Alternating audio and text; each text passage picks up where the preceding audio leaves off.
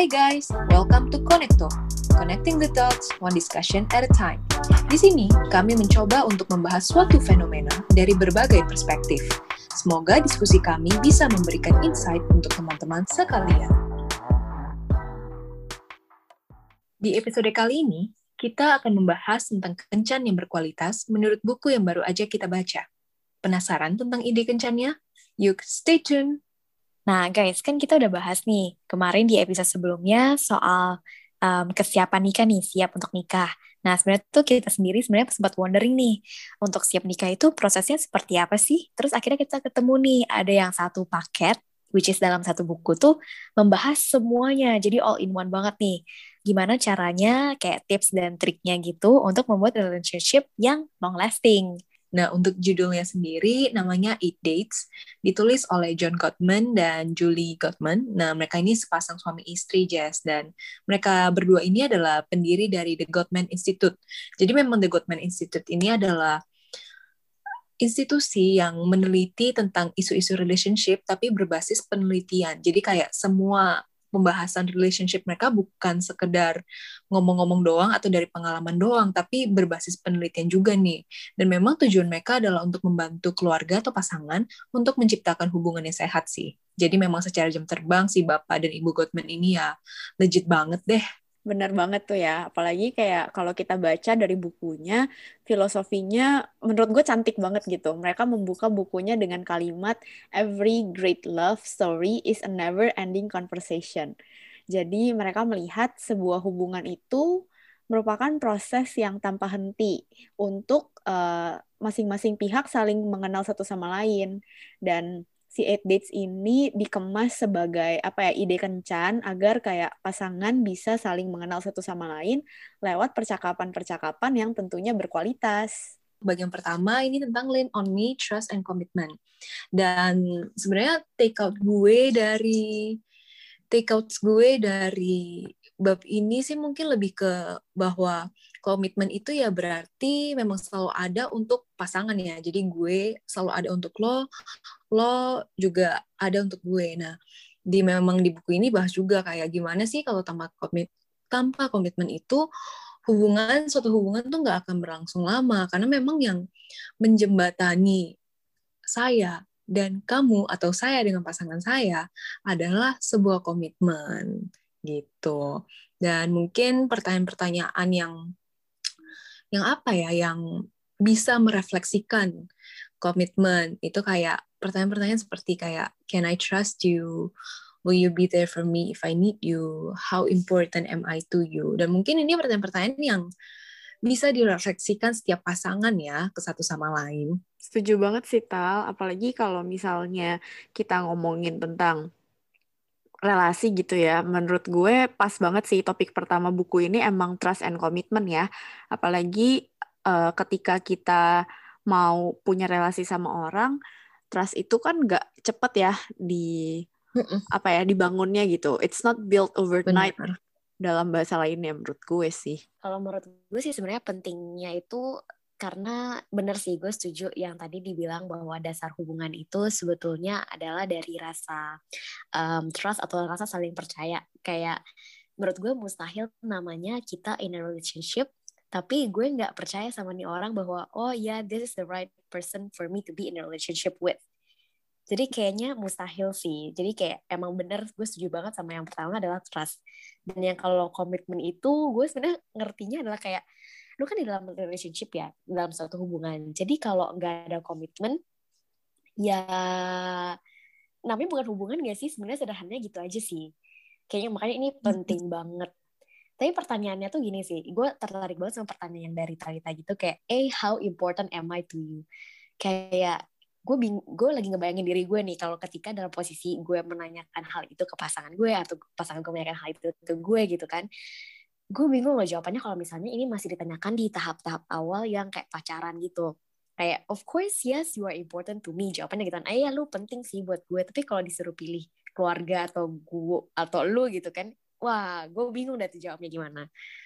Gimana nih kalau menurut kalian? Gue bingung sumpah. Menarik sih. Kayak kalau misalnya baru-baru pacaran ya mungkin jadinya latihan kali ya. Kan tadi uh, gue sempat bilang trust itu nggak build overnight. Jadi emang akan bertahap, bertahap, bertahap.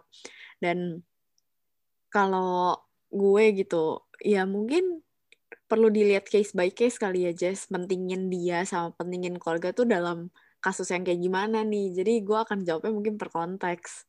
Tapi kalau nanti misalnya udah menikah, ya I think jadinya keluarga kecil lu kali ya yang jadi prioritas. Hmm, mungkin lebih ke ini sih ya.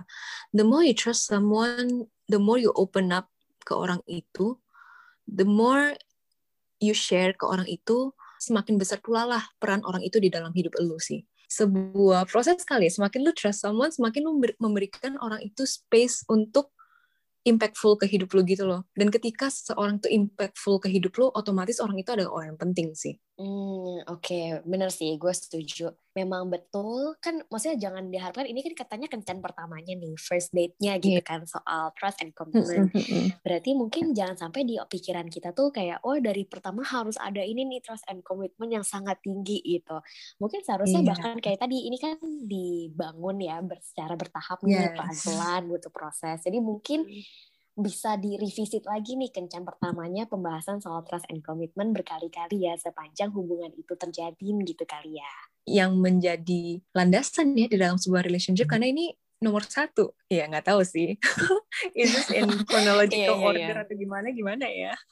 Iya benar benar benar. Tapi penting sih sebenarnya. Gue setuju kalau trust and commitment penting di awal sih Iya, penting banget sih untuk ngomongin trust and commitment ya sebagai apa ya topik pertama gitu. Dan menurut gue ketika lu ngobrolin tentang topik trust and commitment itu juga akan ada unsur-unsur konfliknya loh. Dan pas banget juga ternyata topik kedua dari si buku Eight Dates adalah addressing conflict.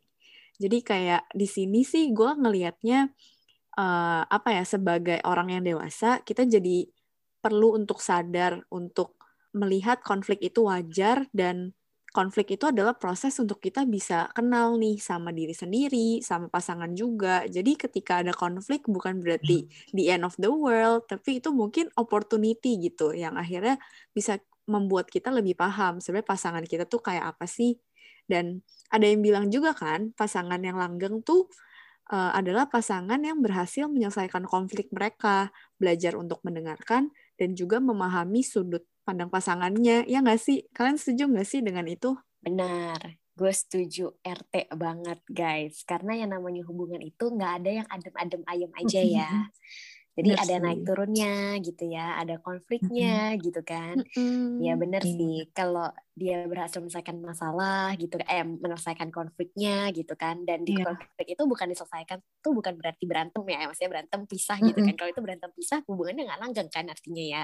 Mm-hmm. gitu. Ya ya ya gue setuju gue setuju. Yes, sih. Dan satu hal yang penting juga sih I think conflict is very healthy for a relationship sih. Karena nggak tahu ya kalau misalnya nggak ada konflik apakah mungkin justru kedua orang itu nggak bisa jadi diri apa adanya ya? Makanya nggak ada konflik ya? Nggak tahu juga sih ya. Kayak kalau nggak ada konflik lu nggak akan terbuka dengan pasangan lu tuh sebenarnya dalam-dalamnya isi dalamnya gimana ya nggak sih atau pikiran gue aja ya kayak makan indomie gak ada micinnya gitu ya Tal ya? iya kayaknya konflik spices relationship juga sih somehow ya ya yeah. karena I believe di apa kan seperti uh, setelah hujan pasti ada pelangi kan kayak set, setelah ada konflik pasti ada sesuatu yang you learn from your significant other sih iya yeah. oke okay. tapi ya itu just my thoughts sih guys ini nggak dibahas di buku sih just my thoughts dan eh tapi btw bener sih gue setuju kalau konflik itu spice the uh, relationship lah ya jadi kita bisa belajar kenal sama pasangan lebih dekat lebih uh, apa lebih kenal pasangan lebih dalam lagi gitu kan. Nah, tapi perlu diperhatiin nih kalau berdasarkan bukunya Gottman ini ada dua tipe konflik nih guys. Jadi ada yang tipe solvable problems sama ada yang tipe perpetual problems.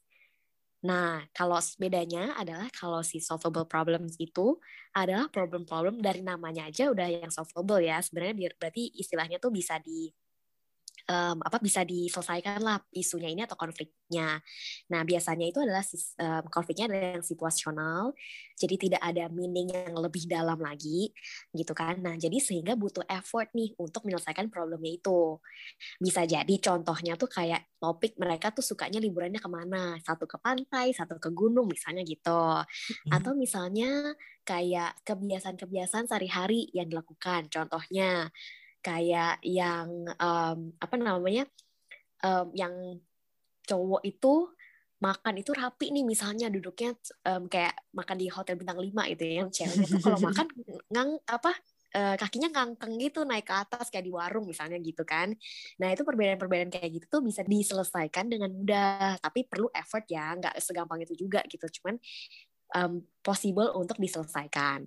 Nah, kalau yang satunya lagi nih, ini yang hati-hati nih, yaitu perpetual problems adalah yang udah problemsnya itu dari fundamental differences. Jadi perbedaan yang fundamental gitu. Jadi yang benar-benar basic banget itu ada perbedaan. Contohnya itu apa? Misalnya di dalam lifestyle differences, jadi ke perbedaan kayak hidup. Atau misalnya um, di kepribadiannya dia. Perbedaan di hal-hal yang seperti itu tuh tanpa disadari itu kadang susah banget diubah karena sudah melekat sama diri kita nih. Jadi sebetulnya tuh bukan yang nggak bisa diselesaikan ya, tapi bisa tapi sangat susah sekali. Jadi mungkin pilihannya itu adalah ya tadi di kompromi satu salah satunya kompromi nih. Dia bisa menerimanya sampai mana atau cari jalan tengah lah atau bagaimana. Bukan berarti nggak bisa diselesaikan, tapi susahnya minta ampun gitu. I see, I see. Jadi memang compromise adalah sebuah hal yang penting ya kalau dalam relationship ya. Kayak kira-kira apakah si lifestyle differences ini atau enggak mungkin personality itu kan lebih root cause banget ya itu kira-kira bisa dikompromikan atau enggak sama si individu gitu ya dan I think kayaknya kalau dalam problem ini mungkin uh, ketika ada problem baik itu solvable baik itu perpetual I think first thing first adalah untuk ngobrolin sih untuk dikomunikasiin sih jangan sampai konflik terus ya udah diam-diaman tapi bisa banget dengan ngobrolin perbedaan value, pandangan atau mungkin ideologi mereka karena when you talk it out you sort it out gitu loh. Ketika lu ngomong satu sama lain, maka itu adalah sebuah langkah awal banget ya untuk untuk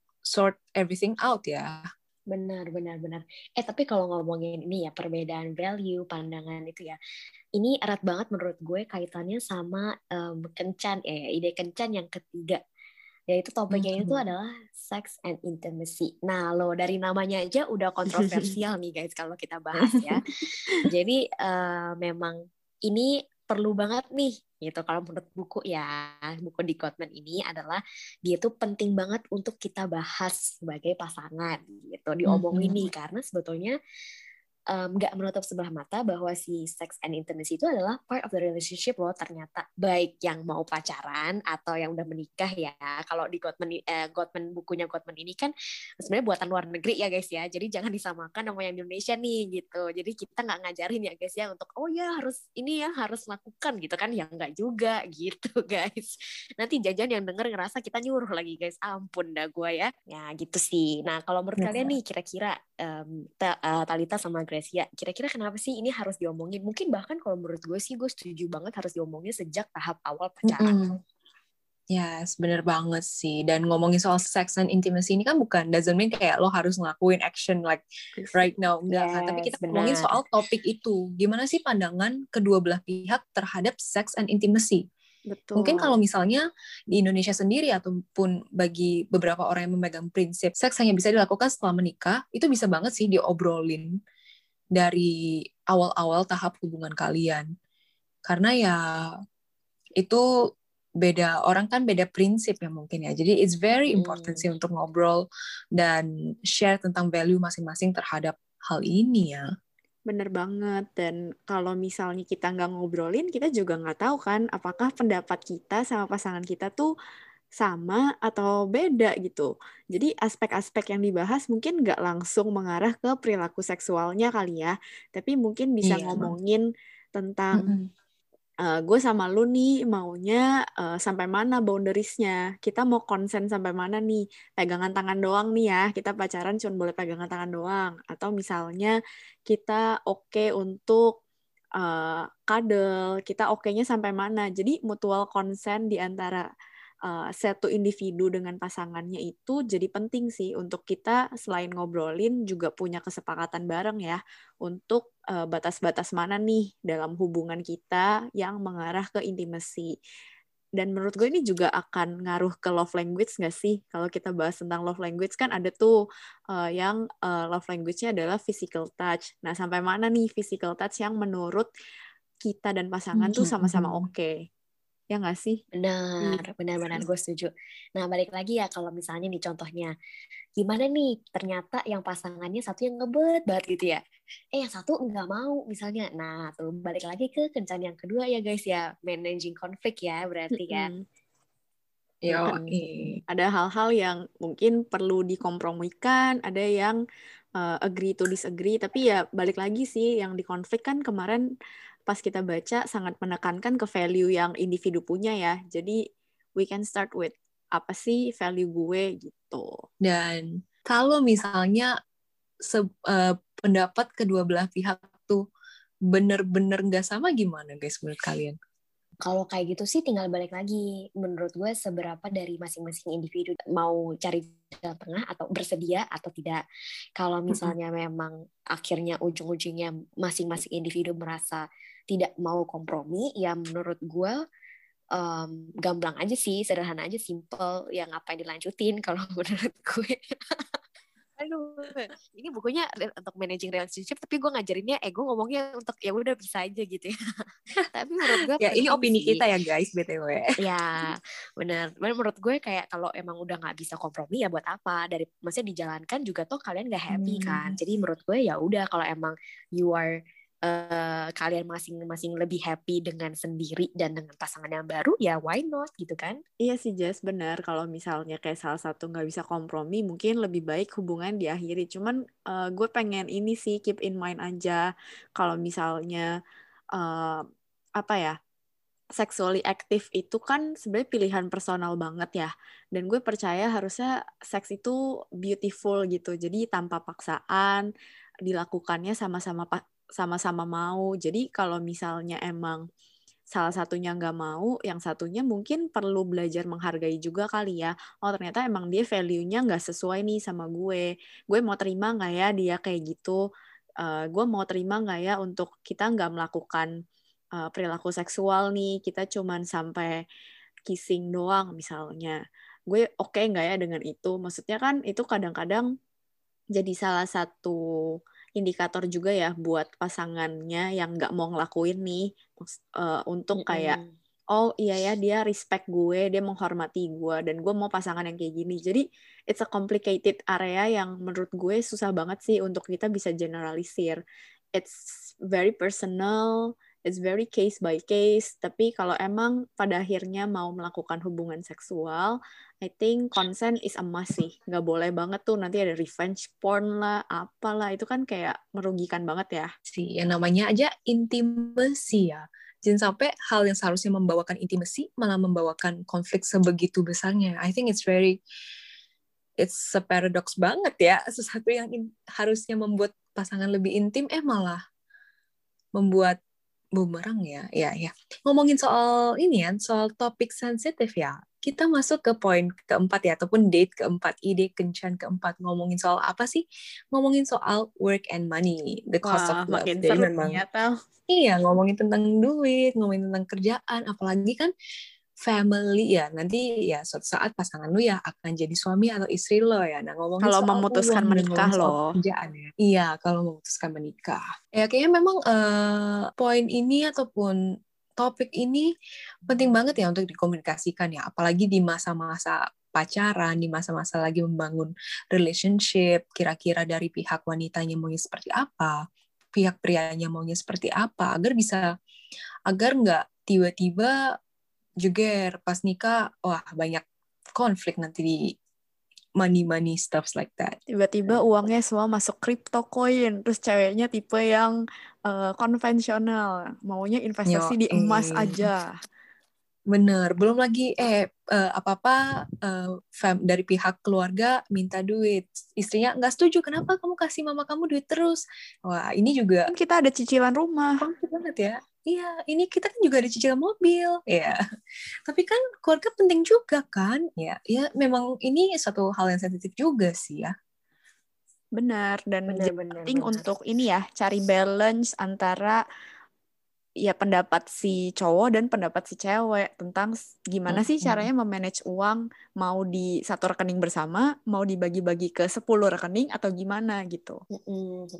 Sebenarnya penting juga ketika ini ya, maksudnya kan kak kita sebagai pasangan gitu ya kalau emang uh, dalam satu hubungan pasti tahu lah ya saatnya kapan nih tepat untuk membahas hal-hal seperti ini karena kan pasti ada saatnya nih ada momen tertentu gitu kan dan kita bisa pakai untuk bahas hal-hal sensitif. Nah, perlu digarisbawahi bahwa di sini kalau ngobrolin soal kayak uang, kerjaan itu mungkin baik juga ketika kita ngobrolin semua yang jelek-jeleknya juga kita obrolin. Contohnya misalnya amit-amit ya ceritanya, eh gue punya utang loh, misalnya gue ngutang apa gitu kan misalnya, atau misalnya gue ngutang untuk beliin rumah buat orang tua gue kan yang nggak salah nggak salah kan KPR kan termasuk utang ya sama bank gitu kan, nah itu perlu juga ketika diomongin sama pasangan, jadi pasangan juga tahu apalagi nih yang sudah memutuskan untuk misalnya menikah, nah semakin krusial lagi tuh untuk diomongin.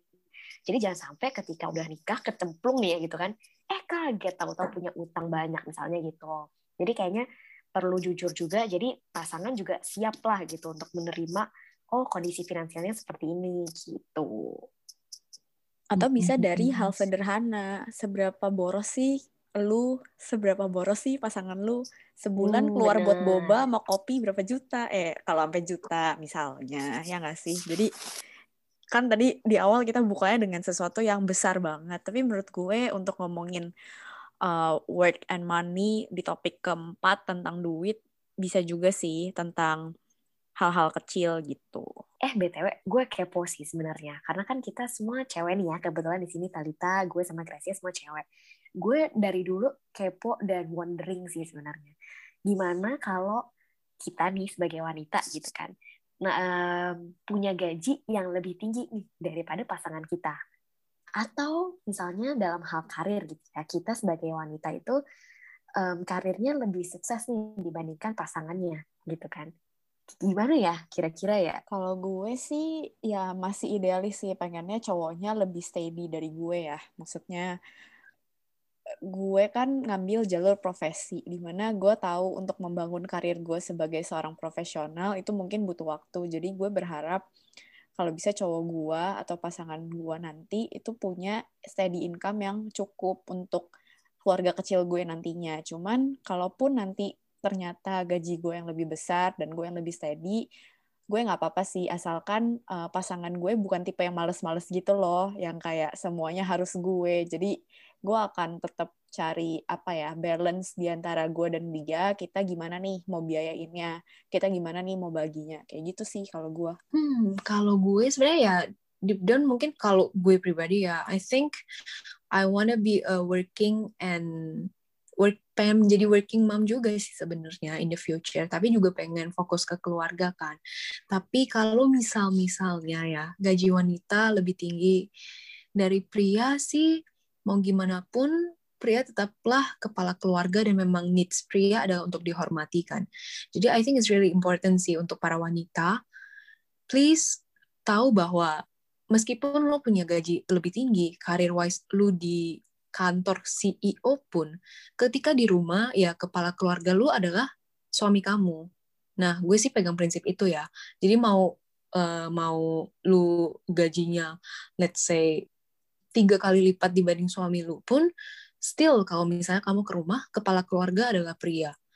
Nah, tapi penting banget nih untuk para pria, kalau kalau misal pun istrinya itu ataupun pacar ya, ataupun pacar kamu yang perempuan lebih tinggi gaji dibanding kamu atau lebih sukses dibanding kamu, ya jangan feel insecure, jangan punya feeling apa ya, jangan punya feeling jadi nggak suka ketika lihat wanita kalian sukses. Kenapa? Karena ketika ketika punya sikap yang baik, I think lo akan sama-sama happy for each other sih dan yang wanita pun tetap hormat sama prianya dan prianya pun tetap happy bahwa wanitanya wah cewek gue sukses nih di karirnya wah cewek gue gajinya gede nih nah semoga sih para pria nggak uh, apa ya menghikmahkannya itu sebagai motivasi juga untuk dia sih. Hmm. Iya iya iya ya. Sebenarnya mungkin kuncinya tuh sebenarnya sama-sama respect kali ya. Maksudnya kayak mm -hmm. uh, kalau gue juga mikirnya lebih ke sama-sama respect bahwa dari sisi yang wanita juga respect ke yang pria gitu kan, baik dalam nikah atau masih pacaran gitu kan. Dan balik mm -hmm. lagi sebaliknya juga pria juga respect sama perempu um, si perempuannya gitu. Karena kan uh, menurut gue kadang nggak um, menutup kemungkinan juga itu adalah hal yang nggak bisa dikontrol juga gitu loh. Kayak mungkin emang tahun ini gitu kan yang si ceweknya dapat promosi di kantornya yang cowok kebetulan enggak ya jangan minder aja gitu. Bener sih nggak nggak perlu minder. Karena tuh kalau misalnya si cewek ini masih mau sama si pasangannya itu berarti kan emang dia masih sayang gitu loh masih bukan karena gak apa bukan karena oh lu posisinya lebih tinggi daripada gue makanya gue deketin. Kan bukan karena juga gitu kan. Jadi benar, lebih benar. itu sih benar-benar lebih ke poinnya saling respect tadi saling menghargai dan tahu bahwa itu tuh sebenarnya adalah hal yang membanggakan kali ya sebenarnya. Eh iya nih gue sukses loh gitu. Nah sekian dulu episode kali ini kita sudah membahas empat ide kencan tadi ya, ada trust and commitment, addressing conflicts, sex and intimacy, dan work and money. Boleh nih kalau misalnya kalian mau coba dulu ide-ide yang kita obrolin tadi, kayak let's say ngomongin soal work and money nih sama pasangan kalian. Nah, buat kalian yang udah nyobain, boleh juga nih untuk share-share di sosial media kalian, mau ngetek Connecto juga boleh. Kita, we really wanna hear from you guys sih, kira-kira kalian udah ngelakuin, nah kalau udah misalnya udah ngelakuin, kira-kira gimana sih pengalaman kalian ngebahas hal-hal itu bersama pacar kalian ataupun pasangan kalian. Nah, untuk episode kali ini itu saja dan masih ada empat ide kencan lagi di episode berikutnya. Nantikan ya episode selanjutnya. See you! Sekian episode kali ini. Jangan lupa untuk follow akun Spotify dan Instagram kami untuk update terbaru. Dan jangan lupa untuk share ke teman-teman kalian kalau merasa diskusi ini bermanfaat. See you!